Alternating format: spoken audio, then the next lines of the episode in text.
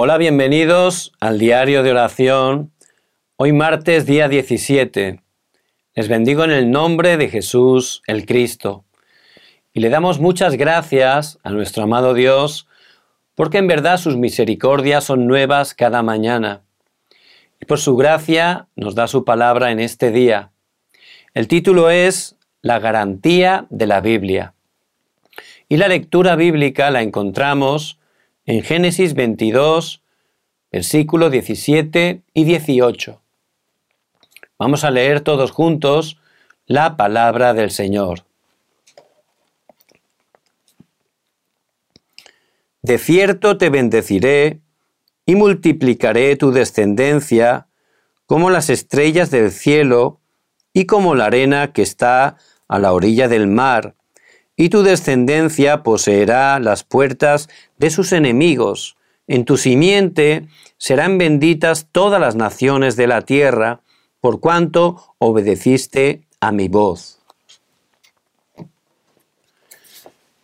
El hecho de ser hijos de Dios, que han recibido la salvación, no es cualquier cosa. Vamos al cielo después de fallecer. Desde el momento en que recibimos la salvación, tenemos la identidad por la que Dios llega a ser nuestro Padre. Además, Dios nos da la autoridad que es más que suficiente para cambiar el mundo. Por lo tanto, es maravilloso que los seres humanos, los seres espirituales, estén junto con Dios.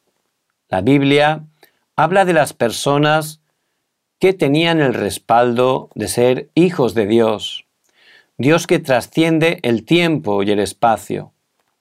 ¿Y qué es lo que estamos perdiendo en la vida? Primer punto, la garantía de la Biblia. La Biblia dice que, aunque nadie nos ayude, podemos salvar el mundo solamente con el secreto de que Dios está junto con nosotros. Si vemos la realidad espiritual, podemos ver el otro lado de la situación.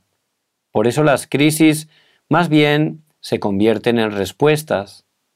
También podemos entrar en la respuesta de la recreación con la que no necesitamos competir, sino que podemos ser la cumbre para que permanezca el cumplimiento de ese plan absoluto de Dios.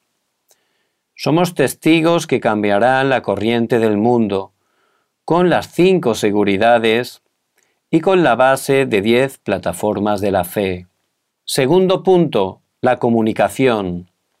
Dios nos ha llamado como aquellas personas que salvarán la época.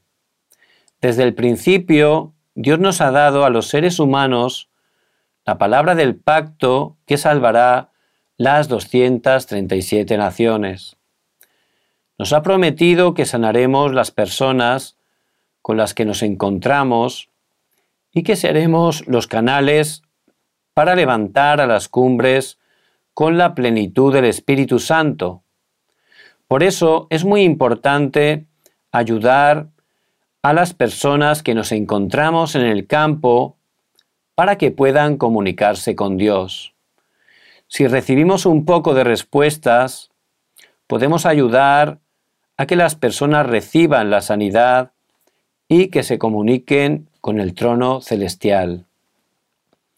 Si disfrutamos de la bendición de las 24 horas en cada uno de nuestros campos, seremos absolutamente los testigos que cambiarán el campo y la época tengamos el tiempo en que meditemos en el pacto que Dios nos da. A través de Jesús el Cristo hemos sido bendecidos con todas las bendiciones en los lugares celestiales. A través de Jesús el Cristo estamos completos. Él es suficiente para nosotros, porque Dios por su gracia, a través de Él, nos ha dado esa identidad tan tremenda. Somos hijos de Dios. Dios es nuestro Padre, el que es creador, sustentador de su creación, el que es todopoderoso. y que tiene esa soberanía sobre toda su, creación. Y nos ha dado también esa autoridad que tenemos que utilizar cuando tomamos el pacto eterno de Jesús el Cristo y oramos, ciertamente la oscuridad es quebrantada, Dios envía sus ángeles y se establecen las obras del reino de Dios. Nos levanta como testigos para poder anunciar el precioso Evangelio de Jesús el Cristo. Por eso ciertamente que conforme a la palabra, la Biblia, que es una garantía, un pacto que Dios nos ha dado, estemos aferrándonos a la palabra y comunicando con Dios.